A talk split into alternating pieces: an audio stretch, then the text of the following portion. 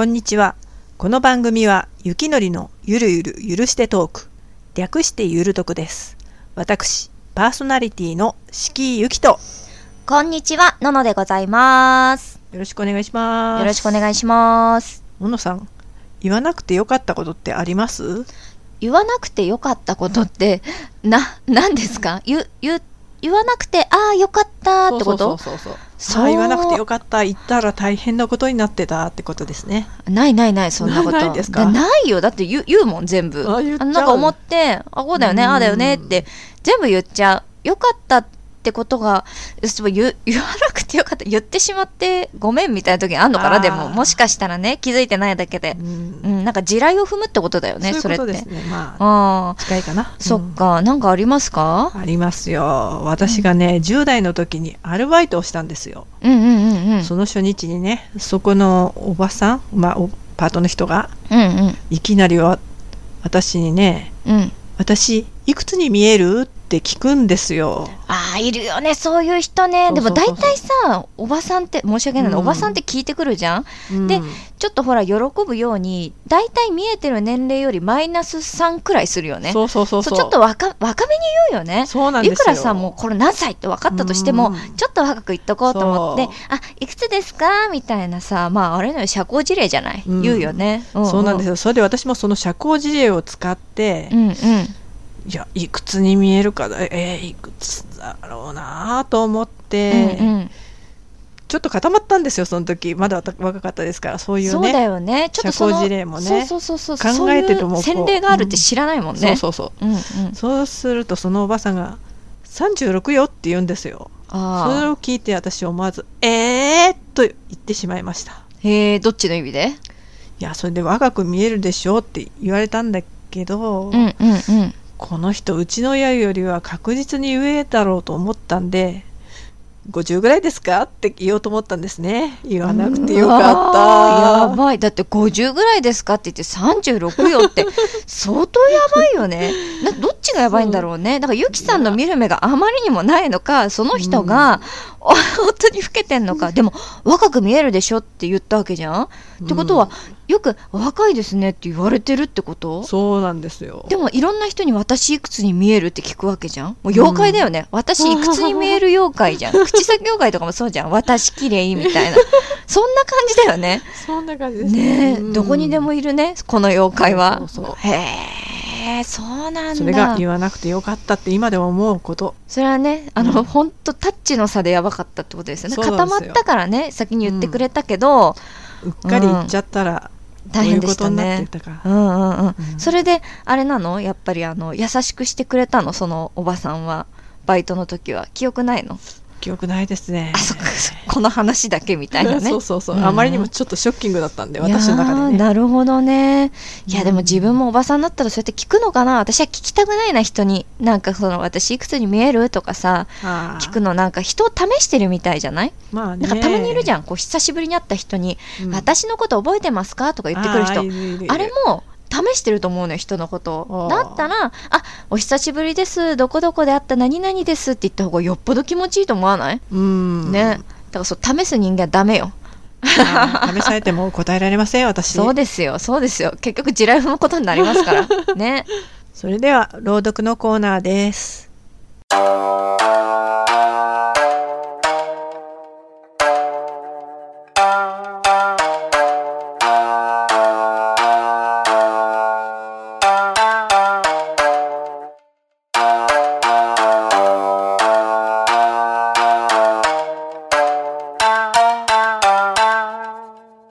第13回、怪奇昔話。第1話、猪子祭り。昔、伊万里で有名な町の近くに、一人の貧しいおじいさんが住んでいました。その年の秋の取り入れが済んで、世間では豊年満作だと喜んでいましたが、おじいさんの家では家族がずっと前に亡くなっており、今は病気がちな孫息子を抱えていたので、おじいさんがいくら働いても、やっと暮らしていけるほどしか稼げませんでした。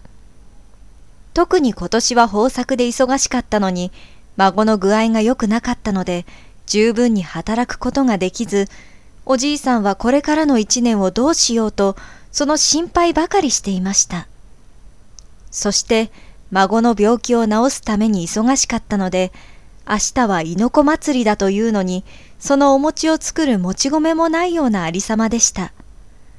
その日の夕方、おじいさんがぼんやりと田んぼの方を見ていますと、田んぼのあぜ道を貧しそうなお葬式が通るのが見えました。なんとこんな時にかわいそうに、と思って見ておりますと、お葬式の行列はだんだんと進んできて、おやおやと見ているうちに、隣のこの村で一番のお金持ちの家に入っていきました。そういえば、隣の家の孫娘さんも体が悪いようだった。もしかすると、と考えていると、隣の家からまた棺を担いで出てきました。そのお葬式は、今度はどんどんおじいさんの家の中に入り、棺を担ぎ込みました。おじいさんがびっくりして見ていると、担ぎ人の一人が声をかけてきました。おじいさん、この葬式は長崎からやってきたのですが、行き先に迷っているのです。それで夜道で困っているんですが、一晩泊めてくれませんか？と言います。まあ、一晩ぐらいならいいが、それで明日になったら行き先が決まるんですか？とおじいさんは聞きました。それはもう、と担ぎ人は嬉しそうに棺桶を座敷に担ぎ入れました。そして丁寧にお礼を言った後で、それにしてもあのケチンボめ、置き場がないと言って断って、きっと後悔するがいい。と、隣の家の方を見ながら言うので、おじいさんは、そんなことを言うものではありません。隣の家では病人がいるから、縁起を担いだのでしょうから。と言いました。じゃあ、おじいさんの家はどうなんです？というので、わしの家には縁起を担ぐほどいいこともないから。とおじいさんは笑いました。そして翌朝、おじいさんがふと目を覚ましますと、どこからか餅をつく音がしました。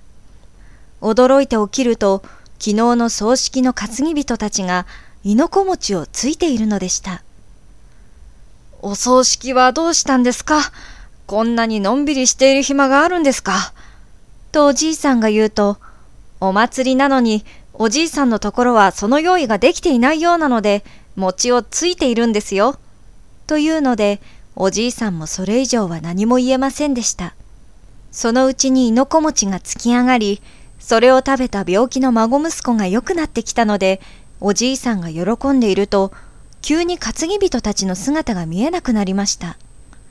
驚いていると、まだお葬式の棺桶がそのまま置いてありました。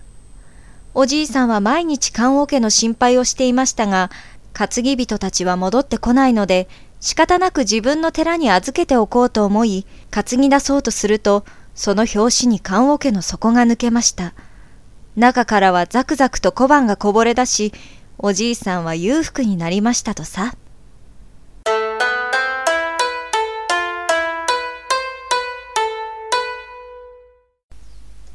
第2話アイヌの伝説人魚になった女ホロナイ村の部落にオマブという娘がいました。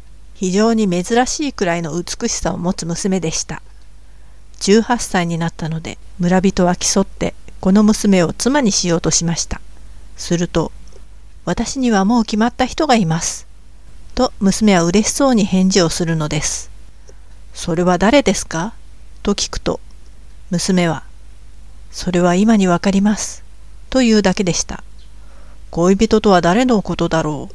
と村の青年たちは夜と触るとその話題で持ちきりでしたが誰もそれが誰かは知らないのでした村人ばかりではなく実は娘にも自分のもとに毎晩通ってくる美しい男が誰なのか分かりませんでしたが娘は幸せでしたしかし不思議なことに娘の体は日に日に痩せて衰えていくのですそして冬の吹雪の夜に娘は花が散ってしまうように死んでしまいました。村の老人は、神様が来たのじゃ。酒のせいが娘のところへ通っていたのじゃ。これはよくあることでの冬になると神様もばったりと来なくなるものさ。だから娘は死んだのだ。美しく生まれてしまうと、こうしたことがあるから、やっぱりそんなことかもしれないぞ、と語りました。娘の死体はいつの間にか鮭になっていました。美しい人魚となった娘は、神の住む淵に水槽されました。鮭の王の頼み。石狩の酋長は、ある夜、不思議な夢を見ました。それは、鮭の王だという者がやってきて、明日の夜、私の眷属が子供を産むために川を上がるが、どうか捕獲しないようにしてくれ。その代わり、子を産んだ戻りにはみんなお前の手にかかって取られるから、明日だけは漁を休んでほしい、というものでした。しかし、欲張りな酋長は、その夜に限って村の者を総動員して、幾万もの鮭を捕まえました。その頃、酋長の妻は妊娠していましたが、産み落とした女の子の顔一面に、まるで鮭のような斑点が赤紫についていました。大蛇を殺した娘。小樽の手宮の山の西北の裂け目に昔大蛇が住んでいました。長さは20メートル以上、太さは10人が手をつないだくらいの大きさもあり、村人に恐れられ、また食われて死ぬ人も多かったので、村人は牛や羊を備えて祭りをしてみましたが、何の効果もありませんでした。その大蛇がある人の夢枕に立って、12、3歳の娘を食いたいと言ったということで村人たちは困ってしまいました。しかし大蛇は相変わらず害をなすのでやむを得ず貧しい家の子や罪人の家の子供をもらい受けて養い8月になると祭りをして大蛇の穴へ子供を送ることにしました。すると大蛇が出てきて子供を飲み込んだので毎年高齢になりすでに9人の娘を備えましたが10人目の子供が必要になり、探すことになりました。岩内の酋長のところには男の子がおらず、6人の娘がいましたが、その一番下の娘が自分で犠牲になろうと申し出ました。父母は許しませんでしたが、娘は、うちには男の子が一人もなくて、女の子ばかり6人もいます。これは子供がいないのも同じです。女の子では親のお役に立たず、むしろ衣食のご迷惑をかけるばかりで、生きていても仕方ありません。早く死にたいと思います。などというのでした。この意外な覚悟を聞いて、父母は、なおさら反対して娘の願いを許さなかったので、娘は家を抜け出して応募してしまいました。こうなるととても思いとどまらせることもできません。こうして娘は犠牲になることに決まりましたが、何か考えがあるらしく、切れ味の良いまきりと、ナタと、蛇を食う犬をもらい受けました。そして8月になりました。娘は大蛇を祀る小屋に入り、懐には剣を忍ばせて、竹々しい犬を従えて、まずは鹿の肉を穴の口に備えました。やがて大蛇が這い出ました。頭は米俵ほどもあり、目は鏡のようにピカピカ光っていて、穴の口から肉の香りを嗅いで、食いつくその様子を見ていた娘はここぞとばかりに犬を放ちました。必死な猛犬に噛みつかれて、さすがの大蛇も苦しげにのたうち回っていましたが、娘にも散々切りつけられて、とうとう死んでしまいました。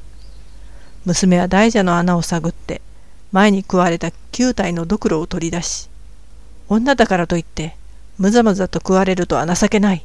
と言ってそのまま帰ってきたということです。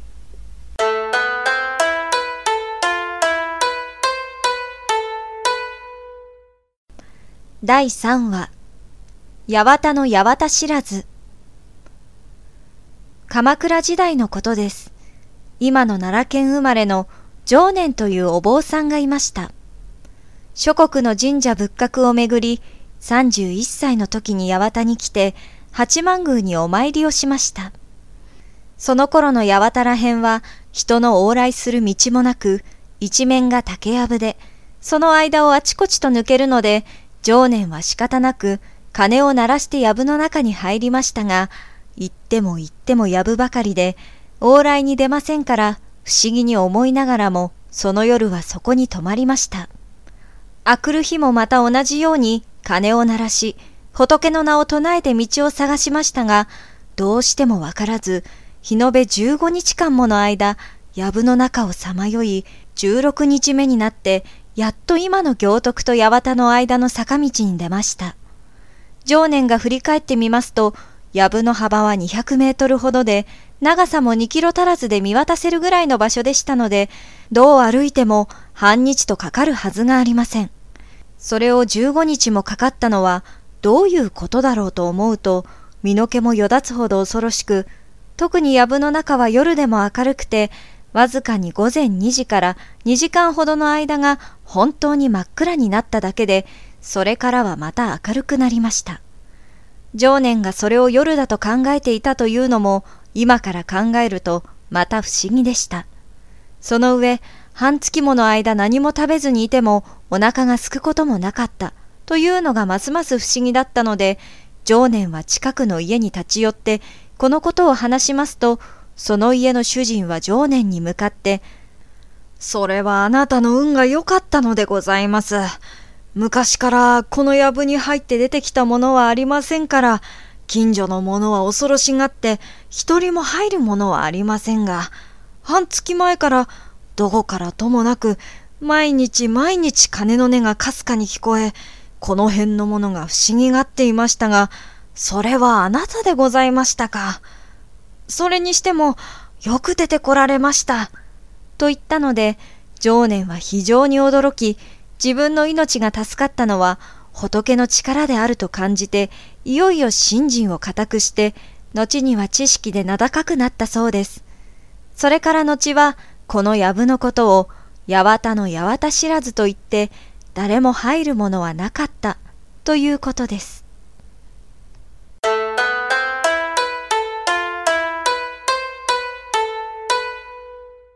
第4話不思議な玉昔滋賀県の琵琶湖の中から巨人が網にかかって上がったことがありましたが3日経っても死にませんでしたその土地に非常に慈悲深い人がいてお金を払い買い取って湖に放してやったそうですそれから3年後の7月にこの人が隣村の踊りを見に行こうと言ったところ途中で17、8の娘に出会いましたこの娘は笑顔でしたが何も言わず懐から羅車に包んだものを出してよこしたので、何の気なしに受け取りました。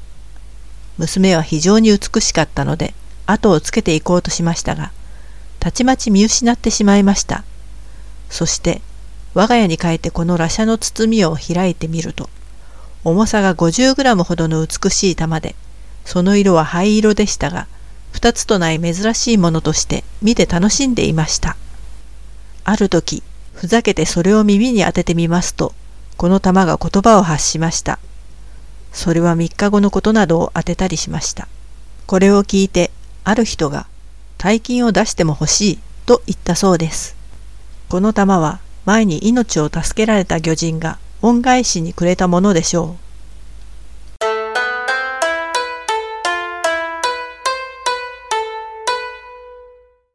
解説です。はい。今回はね、アイヌの伝説も入れてみました、うんうんうんうん、日本の昔話にも、うん、この伝説とよく似た話がいくつもありますね。あるね。意外と昔話って男尊女卑がありますよね。ありますね。女性にはなんか結構決定権とか、意見はなんかさせられない感じだよね、ね、やっぱねアイヌ人もね結構男尊女卑だったらしいですよ。えー、アイヌもそうなの？そうそうそう。意外だね。おおらかそうじゃない？まあイメージだけどね、ただ単の。はいはい。まあ詳しいことはね私のサイトにもちょっと載ってたりもしますんで。宣伝かよ。なるほどね。はい宣伝します。私全然アイヌのことを知らなくって、うん、なんかその授業とかでもなかった。ったよね？あった？ないんですよ。ないよね？だからその臭いものには蓋ですね。歴史の臭いものには蓋だ。う、ね,、んうんうん。やっぱりその教える側もねちょっと気まずい、うん、よくわかんないけどね内容は気まずいだろうしね。あれが流行ったじゃないですか？ゴールデンそう。カムイ。ね。そうそうそうそう、うん、あれでやっぱ大々的にねなったよね、うん、私物語知らなくって、はい、おやおや。あれはな何をする話なんですか？何をするっていうのあそういう話なの？めっちゃあれじゃん。ワンピースとかと一緒じゃん、まあ、じゃあ。ねみんなで冒険して探そうみたいな宝探そうみたいな、まあそんな感じかな。うーんそうなんだ。北海道の地もね私は行ったことがないのあで私今度行くんですよ。えー、なんでですか？来年ね。来年ですか、うん。いいですね。ちょっと墓参りに行ってきます。あそうなんだね。何泊ぐらいすんの？北海道って普通。まだあそう場所によりますからね、あそこ広いから。広いよね。だってあれなんでしょ？道内をさあのん。飛行機で移動するんでしょ、そうそうそうえセレブじゃんと思って。ちょっと行くにもうん。23時間は平気でかかりますからそうね、なんだ。沖縄とかだとさ、こう端から端までで、そう、うん。すぐだけどさすぐって言ってもあれですけどね北海道。でっど。かい道だねマジで、うん。すごいね。あそこ行ってみたいんですよ。あの旭山動物園。そう。あ行ったことなくて。ありますか？ーないですよ。だから行ってくあそこで？であ行くの？じゃあ来年行くってこと？その時に。ーどうなんでしょうね。でも札幌あたりでよ。うん、ねあそっか札幌と離れてんだもんね多分ねそうそう。へえ。そっちの方に行くんですね。そうね。いいじゃん海鮮丼とかさ美味しいし冬に行くわけじゃないよね。冬に行くの？あ7月7月。あだよね。もう冬に行ったらもう死ぬらしいよ。行きません。めちゃくちゃ寒いって。どんぐらい寒いのって聞いたら鼻水凍るよって言われて。そんなみたいな。そうそうめちゃくちゃ寒いらしいよ。こっちじゃ考えらんないって。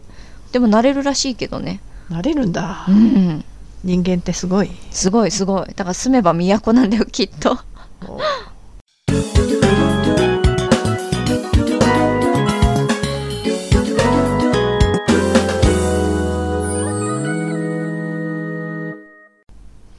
トークのコーナーです。です。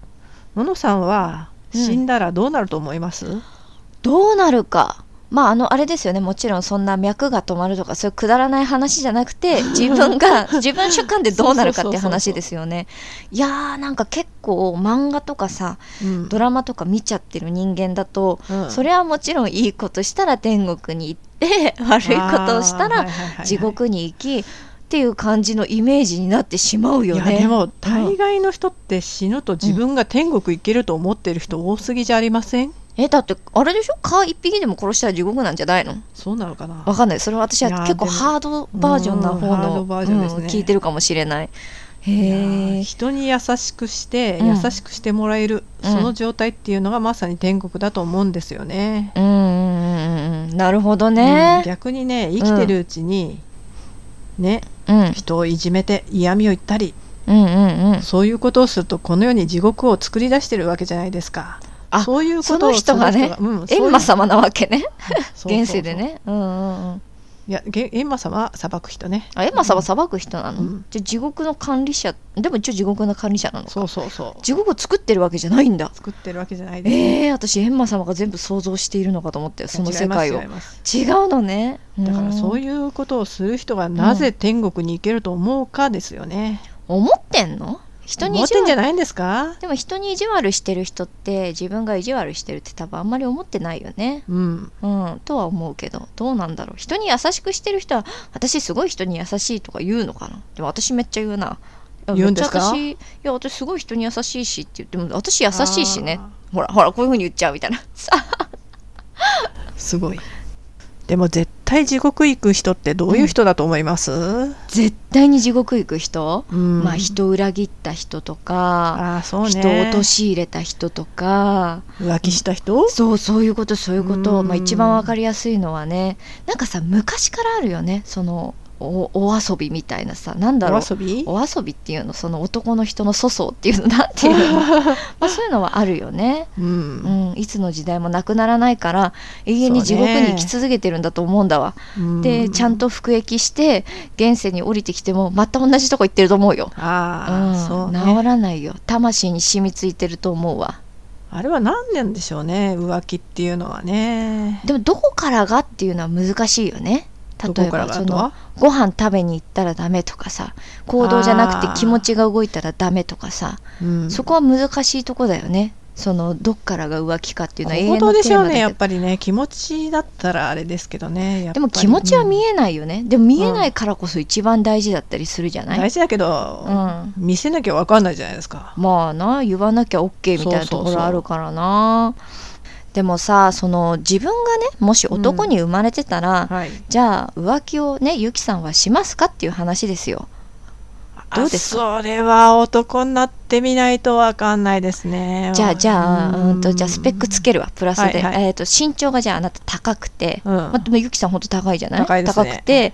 で、うん。じゃあお金も持ってます。お金も持ってて。であるのしかもそれが不労収入です。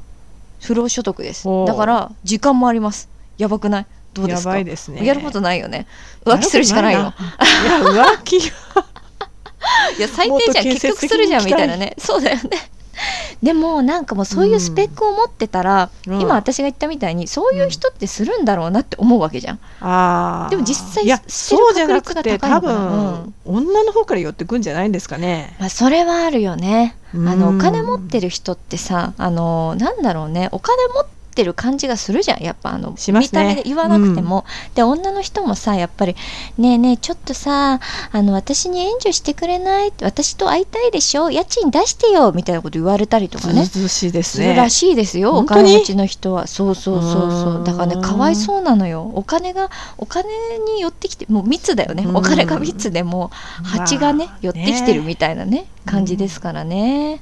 でもね多分そういう寄ってきても、うん選ぶかどうかは男次第なんですよね。あもうそれはもちろんそうですよ、じゃあそういう女の人ってね誰にでも言ってるだろうしね。だからそういうのを選んじゃうと、うんうんうん。もうお金がなくなったら、うん。縁の切れ目はそうね金の切れ目がねそうそう円の切れ目になっちゃうわけだよ。ねなんかそれ超寂しくない？いやでも仕方ない。それはそういう人ね、うん。金にしか興味ない人を選んだんだからそれはしょうがないですよ、ねあー。でも金を持ってるとそういう女しか集まってこないんじゃないかって気がするよ。なんかだからもう金は捨てた方がいいのかなそういう人っていなんか。やいや、うん、何なんでしょうね。難しいよね。ううん。そういうのが寄ってきやすいんですけどうん。そうではないのを選ぶ、プラスアルファの魅力があればねもしあのほらスポーツも超できるとかだったら、そのうん。でもスポーツ好きな女性が売ってきちゃうのかなそうすると。スポーツマン好きな女性が。応援好きな人が出るかもしれないそうか。わかんないよね。見るのが好きって人もいますからね。そうかもしれない。それだったら別にいいよな、えーそろそろエンディングの時間なんですけれども前回のね放送を聞いた方は分かったと思うんですけど私がね エンディングのこの トークをするとめちゃくちゃグダグダになってしまったのでやっぱりゆきさんが一番いいかなと思ってまあとりあえずあの任せますわ。よろしくお願いします。はいお時間が参ったようです。はいこのラジオは月2回第2と第4の日曜日にお送りいたしております。そうですね偶数ですね。次回は12月22日の配信です。またお会いできますよう。よろしくお願い申し上げます。